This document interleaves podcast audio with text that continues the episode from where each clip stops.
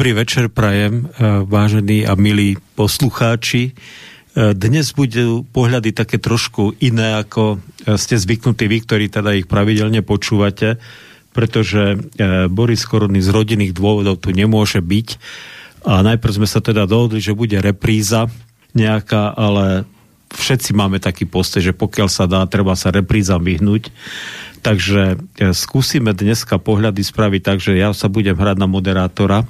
A pozval som teda e, do pohľadov e, môjho brata a zborového dozorcu Martina Drienovského, ktorý teda je súčasťou nášho radvanského církevného zboru. A dá sa povedať teda, že po tej právnej stránke aj formálne sme na čele teda tohto zboru a e, pozval som ho preto, lebo, lebo sú také dve zaujímavé témy, ktoré e, myslím si, že by bolo fajn, aby o nich porozprával.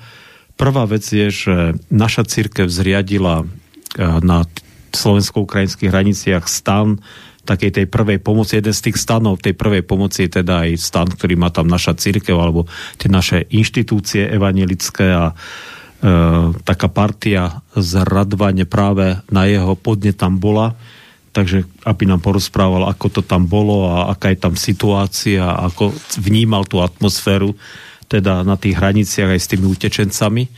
To je prvá vec. No a druhá vec je, že my Radvanci, v Radvanskí evangelici máme také svoje špecifikum, že okrem tých klasických služieb božích máme aj také chválové služby boží alebo takú chválovú časť služieb božích, ktorú, za, ktorú Martin teda tak nejako robí a má na starosti a, a hlavne na srdci. Takže e, ak pán Boh dá, tak by nám aj o tom porozprával. Uvidíme teda, ako budeme na tom s časom. Takže vítaj Martin. Ahoj, Michal. Môžeš popri... No, dobre, jasné. A my sme teda, eh, teda, teda eh, skúsime to spraviť tak, že Martin vybral nejaké dve piesne. Máš si predstavu, že teraz by sme pustili tú prvú, tak to nejako na začiatok. Takže pustíme, pustíme takú prvú gospelovú, chválovú, workshopovú pieseň, ktorá je veľmi silná, ktorú myslím si, že všetci, ktorí sú veriaci a poznajú teda gospel a, a workshop, tak e, ju poznajú ako veľmi silnú a oslovujúcu pieseň. Takže aj keby nekvitol fík. Aj keby nekvitol fík, aj keby nerodila sem, aj keby nebesa nedoniesli svetlo v nové ráno, aj keď polia zlyhajú, a sípky prázdne zostanú. A keď všetko vôko volá, že Boh nie je, áno, práve vtedy pozdvihnem svoj hlas a budem spievať chvály prostred trápení, prostred súžení. Ježiš je Pán. Pozdvihnem svoj hlas a budem spievať chvály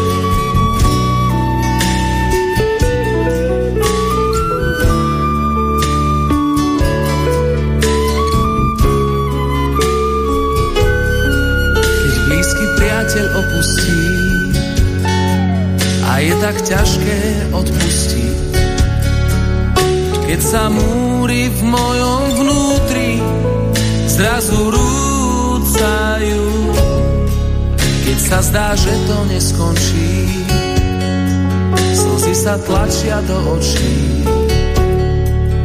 Viem, že stojíš blízko tých, čo v teba dúfajú. Áno, práve vtedy pozdvihnem svoj hlas a budem spievať chvály.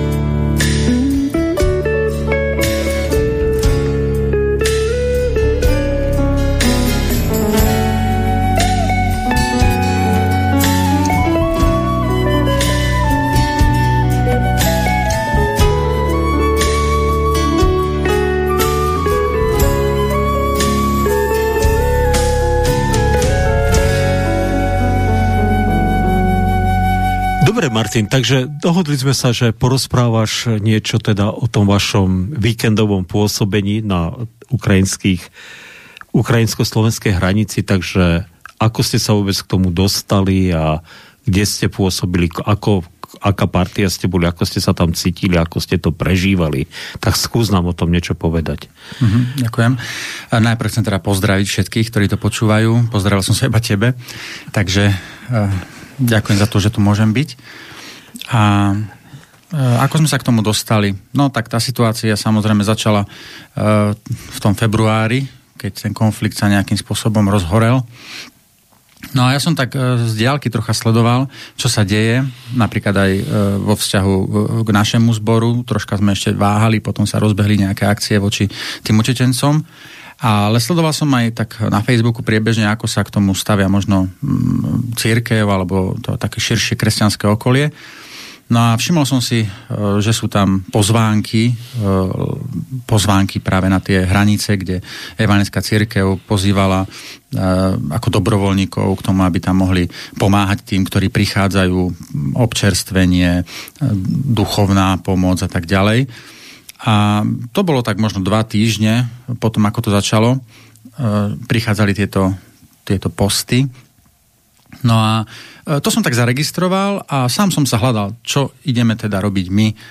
A potom e, ďalšie dva týždne potom, ako som prvýkrát zaregistroval tento post na Facebooku z Evangelickej cirkvi, som ten istý post zaregistroval znova, čiže dva týždne potom a zase to bolo a prídite, lebo proste je málo tých dobrovoľníkov a treba vás. A tak som začal rozmýšľať, veď ale to ešte stále treba nejakých dobrovoľníkov, veď už to už koľko išla tá informácia, veď tam už musí byť kopec ľudí, nie? Kresťanov, evanelikov. A stále to tak píšu, tak mi to tak nedalo, som sa s manželkou o tom porozprával. A došli sme k tomu, že teda skúsme sa o tom porozprávať s niekým zo zboru, s bratmi, a že či aj oni by napríklad sa nepridali ku mne, povedzme, že by som chcel ísť, a že či by sme nevedeli vytvoriť nejakú takú skupinu. No a bola práve sobota, brigáda, stretli sme sa viacerí na fare a tak som tak opatrne začal, som sa začal pýtať e, pála, hej, povedzme nejakého, hej, bratov, ďalších. A na moje prekvapenie v podstate nikto nemal nejaký problém a povedali, že by si to vedeli predstaviť. Nemali sme vôbec predstavu o tom, že či to bude na víkend, či vôbec budú chcieť uh, z takých starých ľudí. takže nemali sme žiadnu predstavu, len či by sme chceli. Či srdce by niečo také chcelo vykonať. No a bol som prekvapený, naozaj pán Boh to zaradil tak, že dal tým ľuďom, ktorých som sa pýtal do srdca naozaj takú túžbu, že, že by si to vedeli predstaviť aj vo vzťahu trebárs k práci, že by si vedeli spraviť aj voľno, aj vo vzťahu k rodinám. A tak e, som začal teda pátrať, e, urobil som prvé kroky, kontaktoval som teda ECAU, napísali mi, že treba vyplniť dotazník, do, vyplnil som webový dotazník, tam bolo treba napísať už aj kedy by sme chceli, tak som si tak povedal, že no, za tri týždne by to bolo OK, lebo medzi tým sme v kuse niečo mali, nejaké víkendovky a tak. Takže dal som dátum a poslal som formulár s tým, že som napísal mena tých, ktorých som sa pýtal. No samozrejme ten dátum nie úplne všetkým vyhovoval, ale nakoniec, keď ma kontaktovali, e, dostali sme sa k tomu číslu 6 ľudí, čo bolo akurát e, ten počet, ktorý sme ostali aj po tom filtri toho termínu. Takže Takže sme to začali v podstate už organizovať. Čiže čo ma tam vlastne doviedlo, ak by som mal odpovedať na tú otázku, tak e, bolo to také moje vnútorné volanie k tomu, že je tu problém a e, treba ho riešiť a teda hľadám spôsob a ten mi pán Boh ukázal skrze aj tú sociálnu sieť, skrze ten Facebook a tak ma naviedol na to, ako, ako realizovať tú moju potrebu pomôcť tým ľuďom. Mm-hmm. Dobre, takže, takže ste sa zorganizovali, církev vám ten priestor teda dala, e, nakoniec ste sa teda nalodili na auto a išli ste tam. E, aké to teda tam bolo? Aká atmosféra tam bola? Ako ste vnímali teda aj tých ľudí, ktorí prichádzali? Mm-hmm. A čo ste tam vlastne konkrétne aj robili Jasne. nakoniec? No. Čo sa týka samotnej organizácie celého toho projektu, nazme to, ja som mal pocit, že tam bude viacej stanov a viacej církví, a nakoniec e, som tam prišiel a z tohto som bol trošička prekvapený. Upozornili ma na to aj v tých telefonátoch tí ľudia, že v podstate evangelická církev spolu s reformovanou kresťanskou církvou tam mali jediný stan a e, jediný teda v tej e, zóne, kedy tí, kde tí teda utečenci, utečenci prichádzali a že už tam nikto iný nebol v tej zóne, čo predtým, možno mesiac predtým, tam bolo o mnoho viacej stanov, čiže čo sa týka organizácie, e, bol to vlastne iba jeden stan evangelickej cirkvi spolu s tou reformovanou a tam sme boli e, potom my zamestnania, boli tam aj iné organizácie, ale tie neriešili vlastne ten úplne prvý kontakt. O tom možno budem hovoriť neskôr, že ako to bolo celé vlastne mm, spravené. Takže tá organizácia, mm, prišlo mi také zaujímavé, že vlastne už tam nikto nie je. No a Samozrejme. Čiže ste boli jediná, jediný stan ako prvého kontaktu? Áno, áno. Áno? áno. Aj to boli dva vstupy v podstate na Slovensko. Jeden bol teda ten pre peších, ktorý tam sme mali stan, kde sme tým ľuďom poskytovali tú takú prvú pomoc útechy, alebo ako to nazvať. A rovnako aj pri e, vstupe do krajiny, e, kade chodili autobusové linky, alebo aj teda autobusy, ktoré prichádzali priamo z tých oblastí, kde už boli tí utečenci. E, takže tieto dve miesta boli ako vstupné, kde boli dva stany a tam sme, tam sme vykonávali vlastne iba my túto činnosť. Takže čo to bola tá pomoc prvej útechy, ako si to nazval? pomoc prvej útechy bolo v podstate to, že keď ten človek prišiel, tak e, prvá vec postarať sa o to, aby, aby bol v teple, lebo tak niektorí chodili aj v noci a ešte stále bola zima, aj keď sme tam boli iba pred týždňom.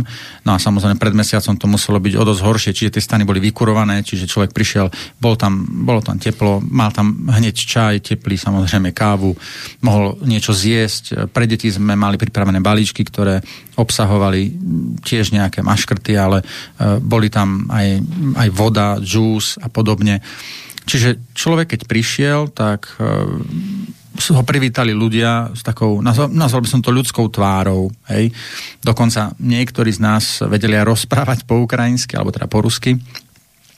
A niektorí tí Ukrajinci dokonca zvládali maďarsky, čo práve v tej reformovanej církvi není problém až tak, lebo ona je väčšinou v podstate tak... Maďarská, jasne. Maďarská.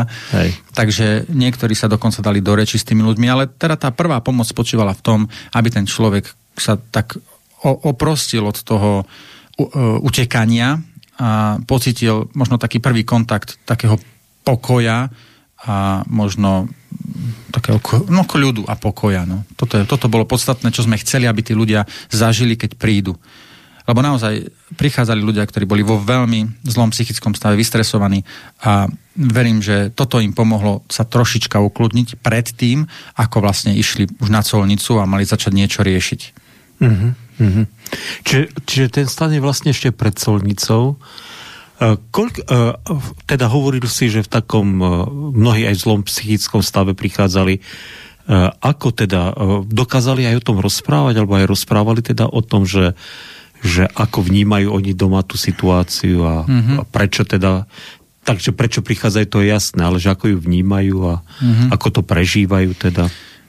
Dôležitá vec ešte, prv než začnem hovoriť o tých, ktorí prišli v takomto stave, je, že už to bolo teda, alebo je to teda dva mesiace plus minus po, po tom začatí tej, toho, toho konfliktu. konfliktu hej. Jasné, no. Čiže tých naozaj utečencov už teda nebolo tak veľa. Hej. Človek musel vedieť rozlišovať, lebo bolo tam kopec, e, nazvime to, obchodných cestujúcich, ktorí e, cestovali proste za prácou alebo išli na nákupy a tak ďalej. Čiže človek, e, ktorý tam bol, musel v prvom rade toto vedieť identifikovať, aby nezačal tam hm, sa rozprávať a snažiť upokojiť človeka, ktorý vlastne nič také nepotreboval. Takže mm-hmm. bolo tam množstvo aj takýchto ľudí, ktorí si tiež zobrali ten čaj, veď tak uh, nikomu sme samozrejme nebránili, aj iní sme ho podali, veď tak uh, práve to kresťanstvo je o tom, že človek neodsudzuje, alebo teda nesúdi človeka, uh, ale keď vidí potrebu, tak poskytne. Takže boli tam aj takíto ľudia. No a potom tam boli teda tí, ktorí tú pomoc potrebovali. No a uh, či sme sa s nimi rozprávali a akú tému sme na... No, nie, to musel ten človek začať nejakým spôsobom sám rozprávať. Hej? Mm-hmm. To sa nedalo proste, že sa ho hneď začnem pýtať. Boli ľudia, ktorí proste len prešli a, a boli ľudia, ktorí si sadli, bolo vidno, že sú v zlom psychickom stave a mm, bolo na nich vidno, že nechcú sa s nikým rozprávať, že to chcú iba tak nejako možno sami prečkať a potom ísť ďalej. Ale naozaj boli aj takí, ktorí evidentne sa potrebovali porozprávať a a tak sme sa možno aj my tak trocha dávali s nimi do reči, pýtali sme sa, skade idú a tak. To už na tých prvých otázkach človek videl, či ten človek má záujem sa rozprávať, alebo, alebo si to chce tak nejako sám prežiť. Uh-huh, uh-huh, uh-huh. A bolo hodne teda tých ľudí? Ako to je? Lebo tá vlna už asi, asi kulminovala uh-huh, už. Uh-huh že aj, tuším, aj hovorili niektorí však chlapci, že už nebolo tých ľudí až tak veľa. Čo to znamená, že nebolo až tak veľa teda? Uh-huh. Uh, tak napríklad e, prvú noc e, tady prešlo asi 7 autobusov a e, no ne, nedovolím si nejako veľmi to uh, očíslovávať, ale mm, myslím si, že tak jeden bol naozaj taký, ktorý ľudia potrebovali pomôcť. Ten zvyšok to bol, to bol totiž to piatok večer a oni uh, cestovali hore-dole, tak uh, tam boli väčšinou takí normálni ľudia, bez toho, aby e, išli z tých vojnových zón alebo z tých m, konfliktných zón. Mm. Aj s nimi sa dalo porozprávať o veciach, ale nebol, neboli to tí. Čiže dobre, jeden autobus z osmých, hej. Druhú noc to napríklad bol e, jeden autobus tiež, ktorý prišiel priamo asi z Odesy alebo skade a, a ďalšie tri boli zase iba linkové. Mm. Takže e, tak jeden autobus povedzme za tú noc tade prešiel takýto No a čo týka tých e, peších, to bol teda ten druhý stan, tak um, viem, že my sme vtedy nemali službu, ale je to taká návalová robota.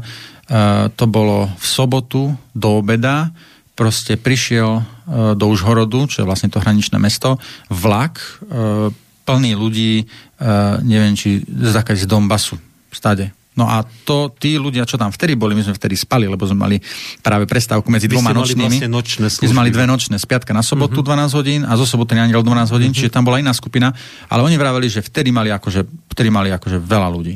50 ľudí sa tam nahrnulo z toho vlaku a z tej naj, najskúšanejšej zóny a tí mali čo robiť. Ale potom zase my v noci, tam sme e, nad ránom tam niekto prišiel, alebo pod večerom, od tej druhej do tej štvrtej tam teda nikto veľmi nechodil. Mm-hmm. Čiže e, tam to bolo také slabšie. No. Aj čo sa týka počtu ľudí, aj čo sa týka vlastne týchto utečencov. Veľa, veľa ľudí tam bolo aj takých, ktorí tú pomoc tak trocha zneužívali. Uh, bolo to zrejme, hej, lebo uh, všetci nám vraveli, títo tu už boli včera, títo tu už boli čo aj pred týždňom, alebo no proste otáčali tú hranicu, lebo vedeli, že v tých stanoch, a nie len v našom, človek keď išiel ďalej aj za colnicu, tak tam uh, bolo kopec ďalších stanov, kde mohli niečo dostať. Hej, bo, mm-hmm. bo, Hovoril si, že, že teda nám vysvetlil, že ako to teda je, takže vy ste boli stan prvého kontaktu, ale že sú tam aj iné stany a áno, áno. povedzme, že aj, aj na tej colnici, však asi, asi už, teraz, už teraz asi ich nepúšťajú tak, že bez nejakej registrácie, predpokladám, na Slovensko. Neviem, teda ako to, aký ten, ako to tam funguje teda? Mm-hmm. Vieš čo, vraveli nám, tí, čo tam boli dlhšie, že uh, asi na pár dní, možno 2-3 dní uh, púšťali ukrajinskí colníci len s biometrickými pasmi a vtedy sa radikálne znížil počet tých, ktorí tú pomoc no, zneužívali. Hej? Boli to mm-hmm. väčšinou teda Romovia, hej, no poviem to tak. Ale mm, nevidel som tam nejaké ťahanice, niek- alebo že by niekoho poslali späť to som tam nevidel. Hej. Čiže oni asi nejakým spôsobom tých ľudí pušťali. Ako, čo som videl, bolo, že tí naši colníci naozaj veľmi dôkladne prezerali tie autá. Už, a, a, lebo ja som bol aj tam, do tých autobusov neviem, ale aj tam museli vyberať tie tašky niektoré. Ale že tí colníci skutočne poctivo prezerali tie batožiny. Mm-hmm. Vraveli mi, že proste sa tam množili kadejaké prípady pašovania cigáriet hlavne teda a podobne. No to je stará pašeracká hranica. No, no, jasne, jasne. Tak. Takže boli... Veď nakoniec je o tom aj film, vieš, tá čiara. Hra, vlastne o tejto hranici. Hej. Čiže bolo tam, uh, boli prísni uh, tí solníci, prezerali tie auta, ale ja si teda nepamätám, že by niekoho vrátili povedzme, mm-hmm. že mal zlé doklady. Keď mal niekto zlé doklady, bola tam jedna žena, ktorá mala neplatný doklad pre dieťatko, tak uh, stáli tam dlhšie. Hej, to auto tam stalo dlhšie, ale nakoniec o, normálne prešli, takže nejako to vybavili. Čiže bola vždycky ochota tých colníkov samozrejme, aby to, čo je dôležité, aby ostalo dôležitým mm-hmm. a to, čo je mm, nelegálne, aby ostalo nelegálnym a nikto to nemohol zlegalizovať. Takže, mm, čiže, tak, čiže takto sa to rieši, teda, áno, aspoň už teraz. Teda. Áno. Je, mm, a aby som doplnil ešte na ten obraz, takže ono to bolo tak, že my sme mali teda dva stany, to boli tie stany prvého kontaktu, tam sme mali pripravené tie balíčky pre deti, mali sme tam teplý čaj, kávu, rôzne e, veci na občerstvenie potom tí ľudia prešli tou colnicou a potom za colnicou, tam je taký väčší priestor a tam boli rôzne ďalšie stany. Samozrejme, mali tam hasiči svoje stanovisko, oni to mali celé na starosti, potom tam uh, boli tam vojaci, títo tam tiež pomáhali organizovať. No a boli tam aj stany, Červený kríž tam bol, Slovenský Červený kríž, potom tam bol, boli tam, ako sa volá tá, to sú... Uh, maltéský rytier. Maltéský, uh, nie rytier. Rád maltéského Malte, kríža, alebo niečo také. Tak, alebo maltéských rytierov. Niečo také. Tí tam Hej. napríklad mali stanovisko tiež, uh-huh. tým utečencom dávali, ale boli tam aj stan. No a medzi týmito stanmi sme mali tretí stan. To bola taká naša základňa, kde sme sa stretávali. Ten bol vlastne už v tom slovenskom zázemí, by som to povedal. A tam sme si chodili po zásoby, tam sme mali sklad všetkého. Tam... Aj tam ste spali teda? Uh, no, my sme tam nespali, tam sa nespalo v zásade. No bola tam jedna postel, ak by niekto potreboval, ale tam to nebolo určené na nejaké spanie.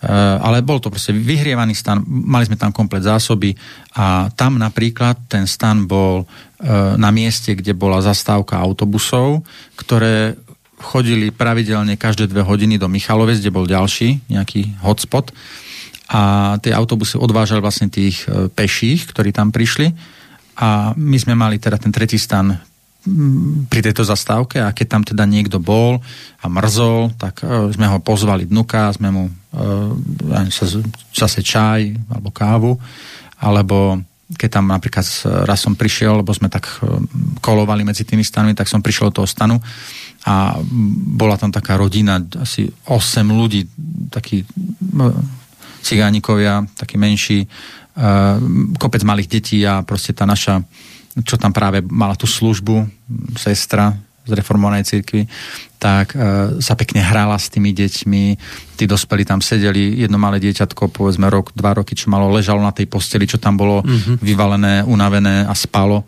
Takže e, keď prišiel autobus, tak potom sme ich odviedli do toho autobusa a pokračovali ďalej. Takže to bolo také uh, jednak pre nás taká základňa, ale bolo to aj miesto, kde ešte predtým, ako ľudia odišli, mohli sa tam schovať. Čo ti to dalo vlastne? Abo aj ako aj tie ostatní? Lebo ešte vlastne sme sa o tom nerozprávali, mm-hmm. ani v zbore. Mm-hmm. Uh, Čo mi to dalo? Prvá vec je, dlho som na, tom, na tým rozmýšľal celý ten víkend, že či sa mám radovať z toho, že nikto nechodí, e, lebo vlastne situácia nie je taká vážna, alebo mám byť smutný z toho, že nemám komu pomôcť. No, samozrejme, že uh, som prišiel na to, že asi by som mal byť menej sebecký a nechcieť len niekomu strašne pomôcť, uh, lebo to potom môže byť také samoučelné. No a v podstate som bol rád, že e, nebolo až tak veľa ľudí a teda nie kvôli tomu, že by som e, si to užíval, hej, lebo to sa nedalo no, v tej zime tam pobehovať a no, nebolo to tiež jednoduché, ale nakoniec som bol rád, že možno už nie je toľko tých ľudí, ktorí prichádzajú a, a že a, aspoň tým málo, čo prišli, som mohol aspoň nejak pomôcť, že som im dačo podal, alebo Dokonca som sa... Mal si pocit, že tá pomoc je naozaj potrebná a dôležitá teda? Pre tých ľudí, ktorí naozaj prišli z tých postihnutých oblastí, si myslím, že nič lepšie v tom moment nemohlo byť. Pred tým mm-hmm. všetkým uh, úradni, uh, úradníckými vecami, čo sa týka tých pasov, ešte im pozerali niektorým samozrejme do tých uh, ich uh, kufrov, tak pred tým všetkým také, taká synchronizácia s realitou, lebo keď utekáte, tak na tých ľuďoch bolo vidno, že oni sú tak trošička aj mimo, že akože vedeli presne, kam sa chcú dostať, ale všetko ostatné bolo vtedy vedľajšie. No a oni sa potrebovali tak zastaviť a tak technicky to poviem, hej, že zosynchronizovať s tou realitou, troška sa ukludniť, Dokonca sme tam mali také gumené loptičky, vyslovene antistresové, že sme im podávali, nech to stláčajú, lebo ono to zrejme pomáha a teda určite to pomáha, lebo som to videl, ako tá žena proste to chytila, začala to stláčať a prestala sa naozaj po minúte triasť, bola mm-hmm. taká vystresovaná. Čiže ja si myslím, že tie stany sú na správnom mieste a to, čo sa tam robí, je veľmi dôležité pre tých ľudí. Mm-hmm. Oni sa potrebujú dostať zase do reality.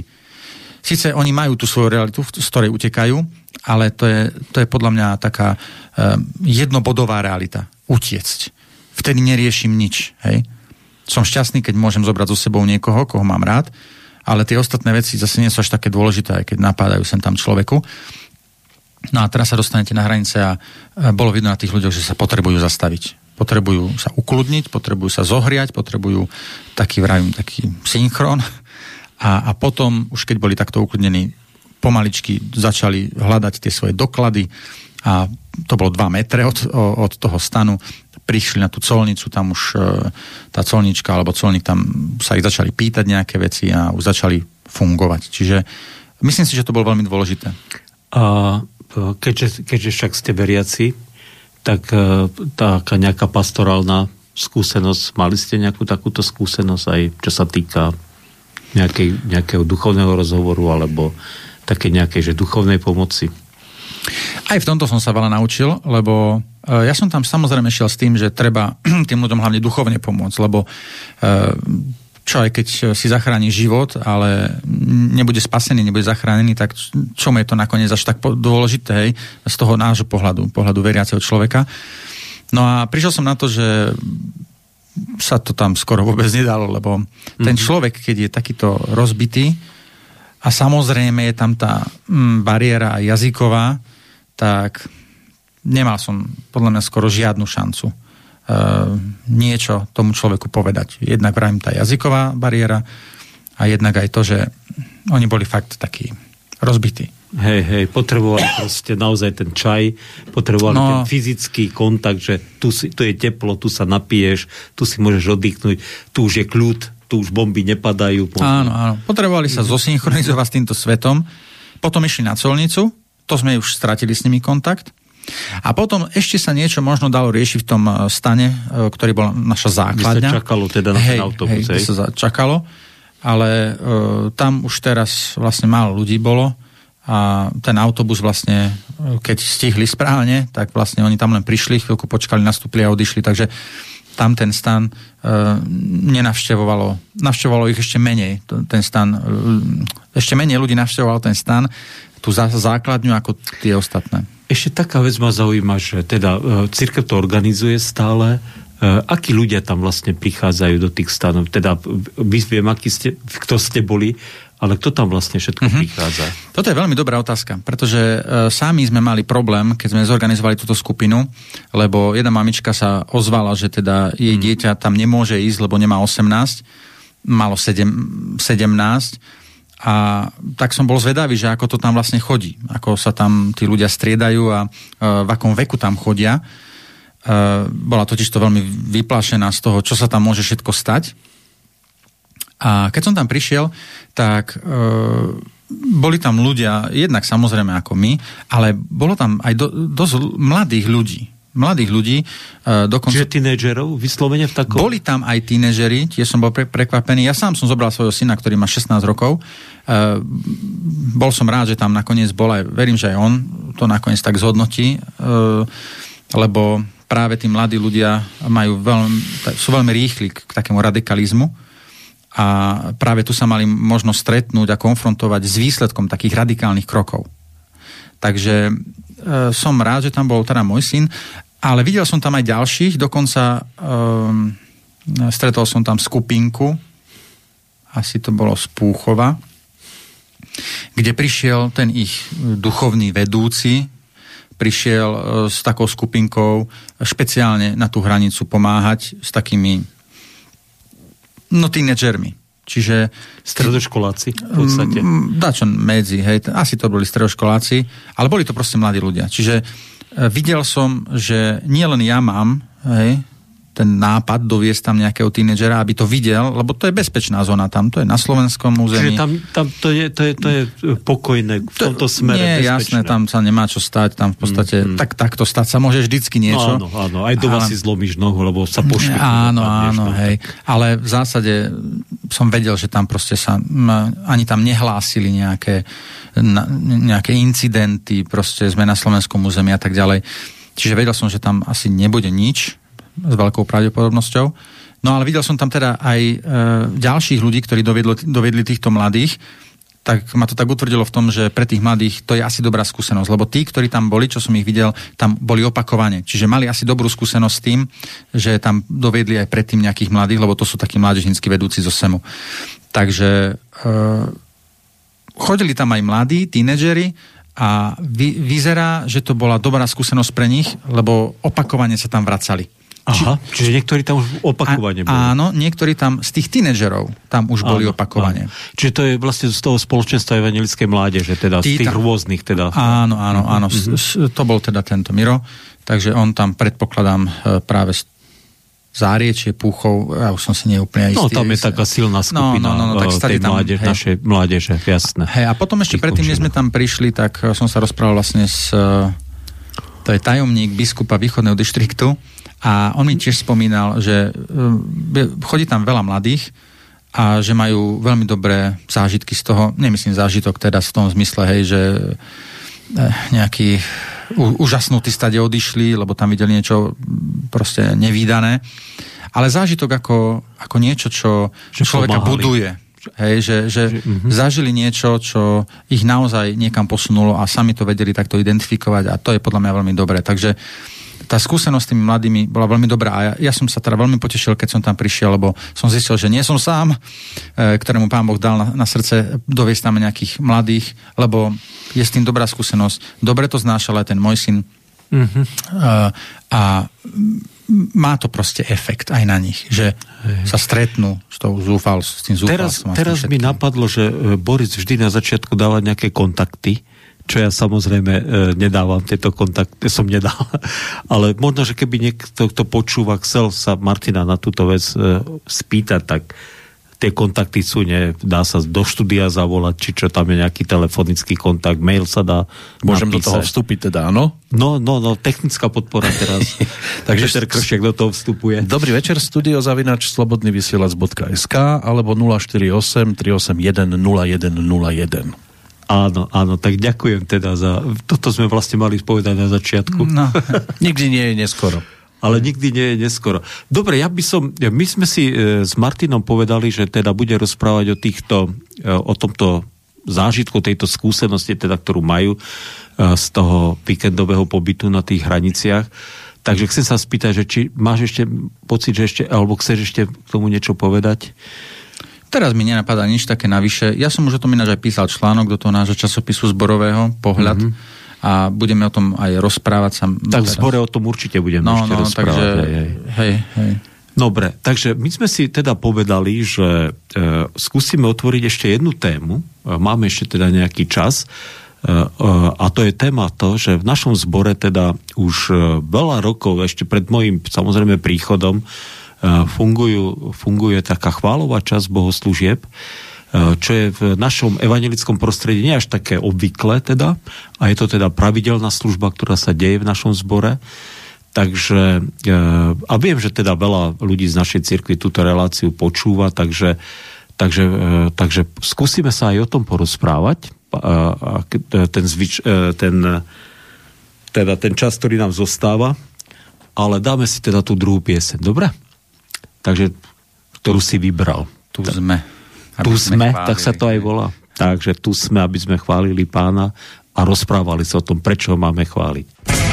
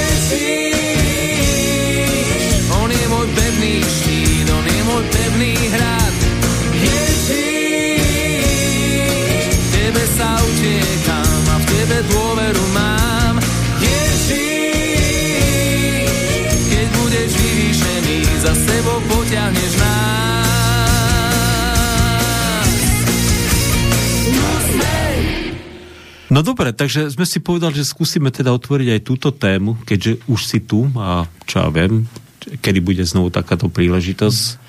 Aj keď si môžeme nakoniec vy- vyrobiť, keď budeme chcieť.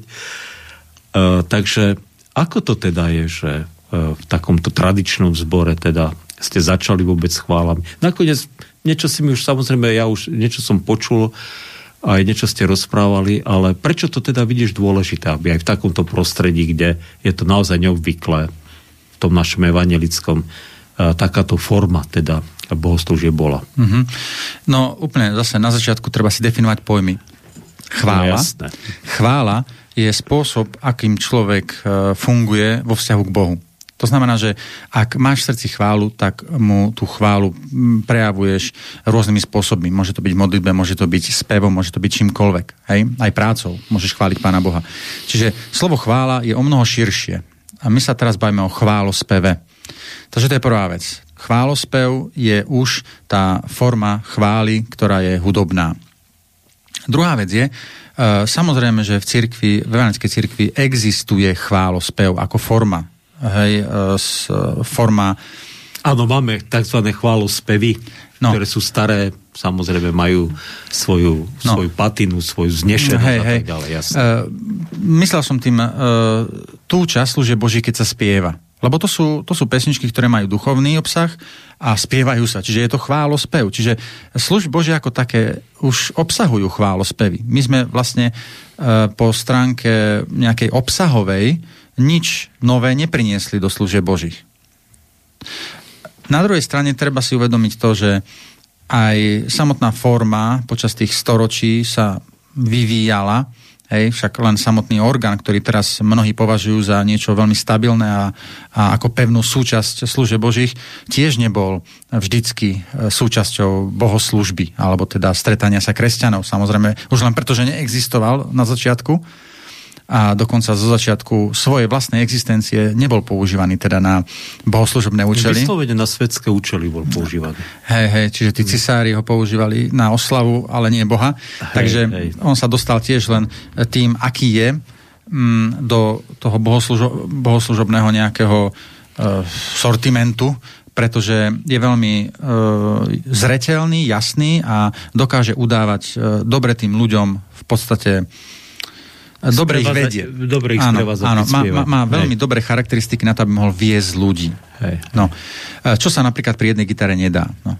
Ale zase, proste tie storočia pokračujú a vyvíja sa aj teda forma spracovania hudby, uh, tak uh, už sú nástroje, ktoré možno predtým neboli a dokážu uh, v takom nejakom spoločnom, v polo- spoločnom súzvuku viesť tých ľudí a sú takou alternatívou mm, pre ten orgán. Hej? A keď si zoberieme do úvahy, že na, sú týmto mladým ľuďom teraz bližšie, a nemusím hovoriť len o mladých ľuďoch, ja sa môžem kľudne vyjadrovať aj o starších ľuďoch, lebo poznám aj starších ľudí, ktorým viac vyhovuje ten taký big beatový spôsob, hej? že proste majú tam jasný rytmus, jasnú harmóniu, nak- nakoniec tak ako pri e, orgáne, ale je im to bližšie.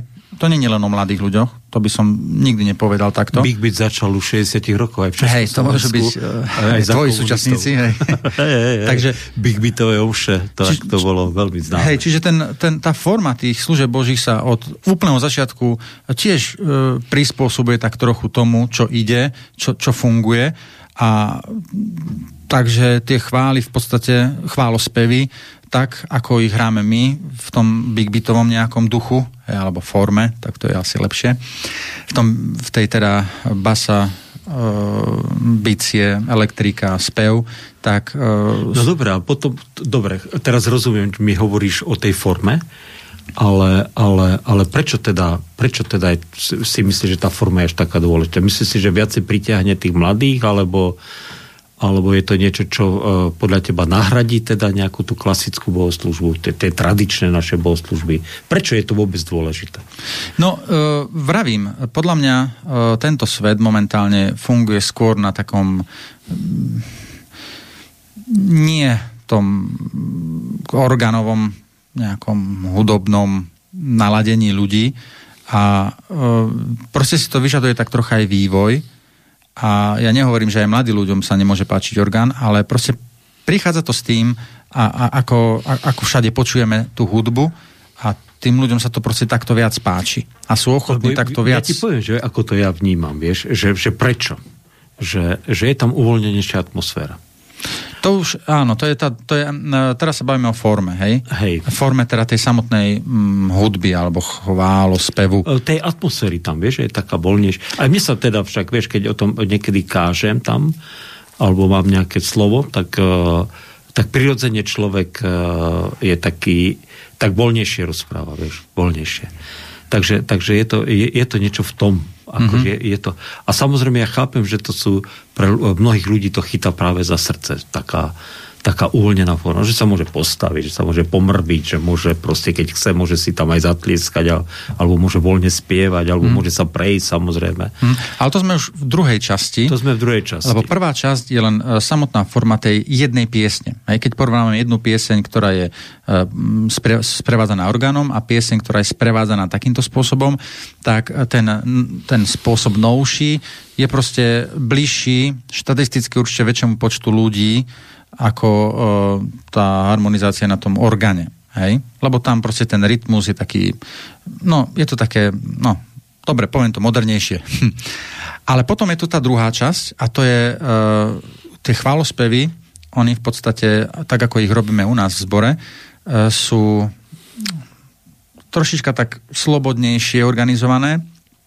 To znamená, že človek e, počas toho, ako my hráme, môže, môže stáť, môže tlieskať. E, to sú veci, ktoré si neviem teda predstaviť za normálne okolnosti počas tých liturgických, tých liturgických bohoslužbách. Mm-hmm. Čiže už tá druhá časť, teda samotné to prevedenie celých ako e, chválospevov ako bloku, je taká slobodnejšia a človek e, si tam skôr nájde to svoje miesto, bez toho, aby musel, povedzme, iba sedieť a iba spievať.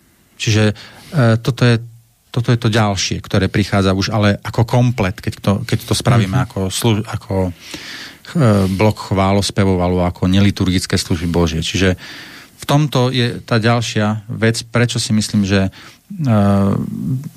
je to dobré e, robiť aj takto služby Božie, lebo tí ľudia sa tam môžu cítiť tak, Poved, tak slobodnejšie. tam nejaký text, e, ktorý ťa inšpiroval, biblický text, ktorý ťa vlastne vedie k tomu, že to robíš. Ja som si našiel viacej takých uh, textov, ktoré uh, hovoria o chvále, o tom, že máme chváliť uh, a vyslovene tam um, píše žalmista v 150. žalme napríklad, že chválte ho bubnom v chorovode, chválte ho strunami a píšťalou. To sú to sú uh, nástroje, ktoré sa teda v tom bežnom bohoslužobnom spôsobe vôbec ne, nepoužívajú. Ale vtedy naozaj iné neboli. Uh, nebol ten orgán vtedy, uznávam. Boli hej. truby, boli nejaké tie, tie strunové nástroje, harfy a citári a, a píšťali, vieš. No, to, veď, je to tak, no. Hej, veď to je v poriadku, len m, stretol som sa už aj s takými názormi, že bubny do kostola nepatria a ak v kostole majú byť ľudia, ktorí chvália Pána Boha, a tunak nám priam Bože slovo hovorí o tom, že môžeme chváliť aj bubnom, aj strunami a píšťalou, tak e, zase toto by som považoval ako také až nebiblické. Podľa mňa biblické, že, že keď to zoberieš doslova biblicky, že nezáleží na nástroji, no, asi, no, no, asi to, o to ide. To, to, že no. není dôležité nástroj, ale dôležité je to srdce. Čiže ja uh, som presvedčený o tom, že práve tá forma chválospevov, takú, akú, tak, taká tá slobodná forma vedie ľudí práve k tomu, aby vnímali um, ten ten zbor alebo tie, to stretnutie tých kresťanov o mnoho slobodnejšie ako ako možno, keď príde... A ako to vnímaš? Ako to vplýva na zbor? No, že, že táto možnosť je teda. No my to máme samozrejme ako pokračovanie služieb Božích. Hej? To znamená, Áno. že u nás je to súčasťou služieb Božích. E, na zbor to m, mm, zatiaľ funguje tak, že sú ľudia, ktorí sa proste rozhodnú uh, odísť, teda pred uh, koncom služieb Božích svojím spôsobom vnímam, že takí ľudia odídu aj či sú chváli alebo nie sú. Čiže ľudia majú rôzne povinnosti, hej, rôzne záujmy, takže nevidím to až tak, že by tie chválospevy rozdeľovali to spoločenstvo. To znamená, že nie všetci sa zúčastnia na tých chválospevoch, ale vidím to zároveň aj ako také zjednotenie, alebo možné zjednotenie sa zboru práve v tom, že e, tí mladí budú a oni rešpektujú vlastne tú formu, ktorá sa páči tým starším a, a tí starší tiež e, príjmajú a rešpektujú tú formu tých mladších a, a akceptujú tú ich snahu a sú účastní na tej ich časti. Čiže pre mňa je to také zjednotenie práve v tom, že ľudia strácajú potom e, taký ten dôraz na formu a potom sa dokážu viacej sústrediť na tú, na tú podstatu. Mm-hmm. To je tá chvála. To je vlastne ten veľký pojem. Že mm-hmm. už potom im nevadí, že ide orgán, nevadí im, že idú bicie, ale dokážu sa sústrediť naozaj iba na tú chválu, čo je vlastne podstata uctievania chvála v tejto piesni, čo sme púšťali, tam je práve o tom, že uh, keď je zle, práve vtedy pozdvihnem svoj hlas a budem spievať chvály. To znamená, že tá vďaka, tá vďačnosť voči Bohu uh, za každé okolnosti, bez ohľadu na to, čím je dobre, čím je zle, alebo či je to uh, bicie, alebo či je to orgán, toto by nás malo zjednocovať. Takže ja to vnímam tak, že tie chvály, chválospevy E, tak ako ich e, zatiaľ máme, ako nám Pán Boh dal, by mali viesť podľa mňa k tomu, že by sme sa zjednotili práve na tom obsahu toho celého. Prečo chodíme mm-hmm. do mhm. kostola. Mm-hmm. No dobre. Takže ja, ja, ja to zase, zase vieš, keď sme v takomto e, rádiu a keď teda to počúvajú aj ľudia, ktorí asi, asi také niečo možno ani veľmi nezažili, alebo nezažívajú teda a možno, že aj veľa ľudí aj z tých našich evangelických zborov, ktoré takúto možnosť nemajú, alebo majú občas možno, že nejaký, nejaké mládežnícke bohoslužby, mm. alebo ja neviem pod akým názvom niečo podobné, keď majú, ak majú vôbec. Takže je to na jednej strane, by som to vnímal, však keď sme tu, môžeme si spraviť reklamu, vieš, že je taká pozvanka, aspoň pre ľudí z Bystrice a okolia, že keď chcete e, zažiť také, takú chválové, chválové alebo chválospevové bohoslužby, tak ich nemusíte zažívať len v eh, nejakých malých spoločenstvách alebo charizmatických spoločenstvách, ale že aj normálne v klasickej luteránskej cirkvi to môžete zažiť teda u nás. Čo je, čo musím povedať, že pre mňa je to už také tiež neodmysliteľná súčasť. Neviem si ani predstaviť, čo by to tam ako chýbalo. Tak ako, keď, tak ako mi chýbalo, keď spevokol nespieval. Hlavne teraz počas tej korony teda. Ten náš zase veľký starý spevokol. Alebo tých starších teda. Spevokol tých starších. Takže, takže tak, no. Ale prekvapuje ma, vieš, že, že dokážeš o tom hovoriť tak oveľa zanetenejšie. Neviem, máš nejaký máš ne, nejaký problém ešte o tom tak nejako inak povedať, tak nejako zanetenejšie povedať, alebo mám taký pocit, že, že ako keby si nebol tak naladený na tom tak slobodne hovoriť teraz. Ešte, to není o slobode.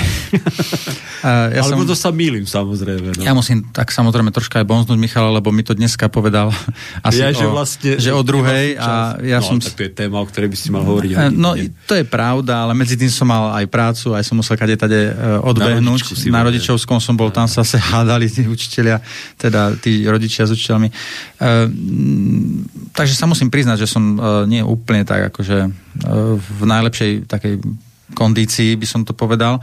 V každom prípade pre mňa chváli, keby som to mal tak jednoducho zhrnúť, uh, to je to, čo mám v srdci od začiatku, čiže posledných 20 rokov. Chválospevy alebo chvály pre mňa znamenajú naozaj miesto, kde môžem uh, slobodne vyjadriť Bohu, uh, čo čo vlastne cítim, či už v modlitbe, alebo proste v tom, v tom speve, v tých textoch. A vnímam to ako e, Božiu ruku k tomu, aby sme, takú pomocnú Božiu ruku k tomu, aby sme sa mohli zjednotiť s tými staršími. A tak to bolo, tak to bolo e, na začiatku a verím, že tak týmto smerom to ešte pôjde. Že Pán Boh nám pomôže práve skrze aj tie chválospevy, samozrejme Božie slovo je dôležité a určite aj dôležitejšie ako tie chválospevy, ale že tie chválospevy nám pomôžu sa zjednotiť s tou staršou generáciou práve v tom, že zahodíme za seba všetci tie, tie formálne predsudky o tom, že ako majú vyzerať služby Božie a sústredíme sa vlastne na to, že môžeme spoločne všetci e, formou akou takou, ale chváliť e, Pána Boha celým srdcom. Vieš, teraz bude taká zaujímavá situácia v nedelu, lebo však e, si chceme pripomenúť v zbore to 150. výročie teda mm-hmm. od smrti Andreja Sládkoviča, ktorý bol však našim farárom a kazateľom teda v tom 19. storočí. A príde biskup teda z Prešova, náš biskup, ktorý teda bude kázať a, a samozrejme e, zostane, mal by zostať na chválach teda. Ja mám taký pocit, že teraz títo, títo biskupy, aspoň tí dvaja, tí dištriktuálni biskupy, Ivan Elko neviem, e, ako mám ho vyskúšané, ale pred, predpokladám, že tiež s tým nemá asi nejaký problém, že tak som sám zvedavý, že ako na to zareaguje. Uh, on, je, on, on má aj také umelecké ťahy a sklony, tak čo ja viem, tak som zvedavý. Je možné, že aj tak musím povedať, že sa aj za to modlím, že, že uh, lebo Jano Hroboň, keď bol, tak on to celkom tak, tak, tak sa tešil, aj, aj si mhm. tuším, aj zatlieskal si, aj si trošku zaspieval si určite tie chvály. Takže uvidíme, ako to bude teda s týmto Petrom.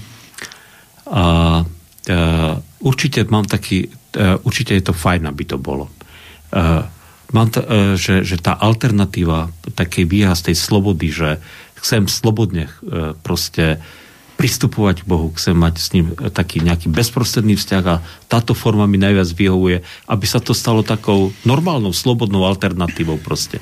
Lebo očividne sa si nedá úplne zobrať ľuďom, že, že niek- pre niektorých ten orgán zostane ten vznešený nástroj, cez ktorého oni teda nejako vnímajú a príjmajú Boha. Aj mhm. keby sme mohli mať takú reláciu, kde v 18. storočí uh, tí organoví majstri, dokonca Bach, Telemann, Handel, tak oni skladali chválospevy, ktorými chválili Boha a vtedy to bola moderná hudba hmm. na tú dobu, ktorá samozrejme tých klasikov tiež dráždila.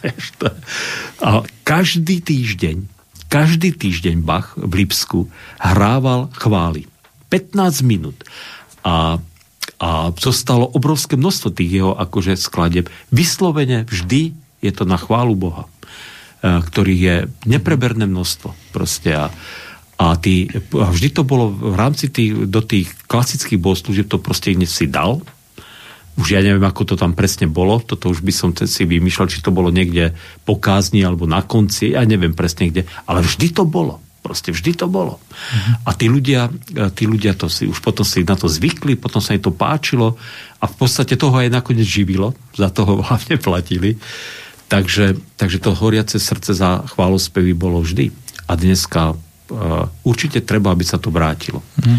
Určite áno. Dôležité si naozaj uvedomiť to, že súčasné formy sú troška iné, ako boli pred 500 rokmi a pracujem okrem v tej skupine, v zbore pracujem aj s mládežou a, a vidím, že majú vždycky problém proste obsedieť na tých pesničkách, čo sú organové. A ja nechcem nikomu samozrejme hovoriť, že to, ako on chváli Boha, je zlé, lebo to proste pán Boh vidí, to ja nie som žiadnym spôsobom kvalifikovaný takéto veci hovoriť, ale vidím, že, že tí mladí ľudia e, ne, sú vychovaní touto popkultúrou a proste je im bližšie, skôr ostanú tam, kde e, je tá hudba im bližšia. A tak to bolo vlastne aj vtedy vtedy tiež to bolo moderné, možno, možno aj vtedy existovali veci, ktoré neboli moderné, chorály z nejakého, neviem, koľkého storočia, tiež to možno bol posun, takže vždycky tá, tá církev musí reagovať proste aj na to, kam ide tá spoločnosť po tej formálnej stránke. E, nie úplne zavrhnúť veci, ktoré tu boli, to som ani nepovedal, ale naučiť sa žiť s tým, že sú tu ľudia, ktorí proste sú vychovaní touto kultúrou a majú vzťah k tomuto hudobnému prevedeniu. A prečo by sme sa mali teraz tváriť, že toto pre nás neexistuje, alebo že je to dokonca nevhodné v kostole. V kostole je vhodné všetko to, čo svojim obsahom chváli Pána Boha a nepohoršuje, e, povedzme, ľudí, ktorí tam ostanú. No a hlavne zostáva verné učeniu. No jasné, tak Tým lebo všetko... kresťanským pravdám, samozrejme. Pán Ježiš hovoril, že praví uctievači budú ma uctievať v duchu a v pravde. To znamená, že to musí byť založené na božích, uh, božích veciach, to, tá, tá forma a samozrejme hlavne ten obsah. To znamená, že tie texty by mali byť jednoznačné a hovoriace o Bohu a, a o veciach, ktoré s tým sú proste spojené a v duchu proste malo by to byť e, s Božou prítomnosťou bez nejakých tých mechanických vecí, ktoré tak častokrát ponižujú e, živú bohoslužbu. Hej, hej. No dobre, Martin, tak som rád, že si teda prišiel, že si nám porozprával aj o tej, o tej ukrajinskej hranici, slovensko-ukrajinskej hranici, tej skúsenosti, aj, aj túto tému, ktorú viem, že máš na srdci a tak uh, verím teda, že to mohlo byť celkom zaujímavá taká zmena aj, pre, aj v tejto relácii. Myslím, že náš čas sa uh, naplnil, že? Takže veľmi pekne vám ďakujeme uh, za to, že ste si nás vypočuli. A Boris furt ešte uvádza nejakú ďalšiu reláciu, ktorú bude, takže neviem, či to uvediete. Dnes nebude. Dnes, nebude. Dnes nebudú tieto, tieto diskusné relácie, ktoré tu bývajú. Dobre. Tak prajeme všetkým pekný večer ešte a, a snáď o týždeň. Mm-hmm. Znovu dovidenia. Dovidenia. Pekný večer. Táto relácia vznikla za podpory dobrovoľných príspevkov našich poslucháčov. I ty sa k ním môžeš pridať. Viac informácií nájdeš na www.slobodnyvysielac.sk Ďakujeme.